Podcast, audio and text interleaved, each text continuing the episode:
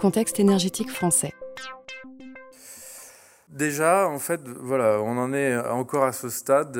87-90% des ressources euh, énergétiques consommées au niveau planétaire sont encore euh, carbonées.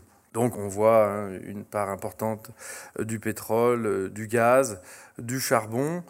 Le, charbon est une ressource qui est relativement bien répartie à l'échelle de la planète, contrairement au gaz et au pétrole où il y a des gisements plus conventionnels plus limité au niveau euh, géographique.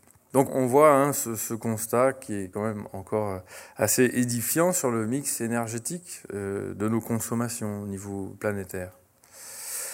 Lorsque on s'attache au contexte français, je vous le disais, en fait, le bâtiment est le plus gros consommateur d'énergie dite primaire. Énergie primaire, c'est avant toute transformation.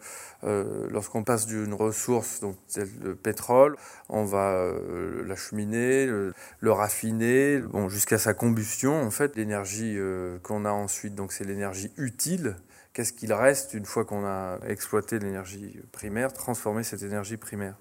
Donc on voit que c'est assez énorme.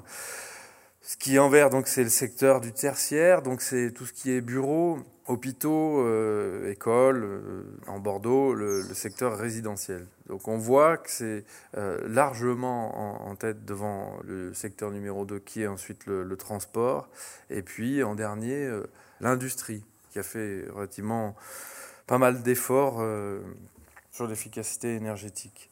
Lorsqu'on parle du bâtiment, on, voit que 70% de l'énergie euh, consommée est encore liée euh, au chauffage, malgré tous les progrès qui ont été faits sur l'isolation, l'étanchéité, la ventilation. Et puis 14% euh, en électricité.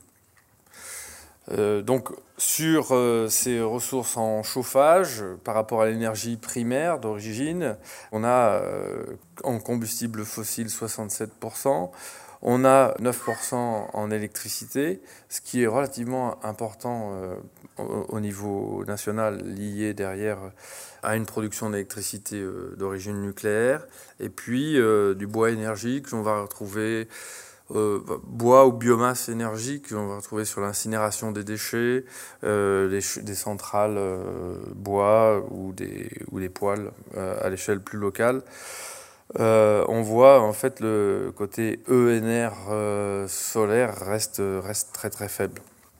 Sur la consommation finale d'électricité par secteur, on, voit que le secteur euh, résidentiel tertiaire représente presque 70% en fait de, de, cette électricité sur tout ce qui est éclairage, euh, système de ventilation, système de climatisation, système de, gestion, en fait, euh, tout ce qui est aussi usage commun, ascenseur, enfin tout ce qui est multimédia qui prend beaucoup d'ampleur au niveau du bâtiment. C'est un secteur qui a fort enjeu si l'on veut arriver euh, à, limiter la, consommation euh, d'énergie. Je dirais limiter, je suis un peu moins euh, optimiste sur la décroissance.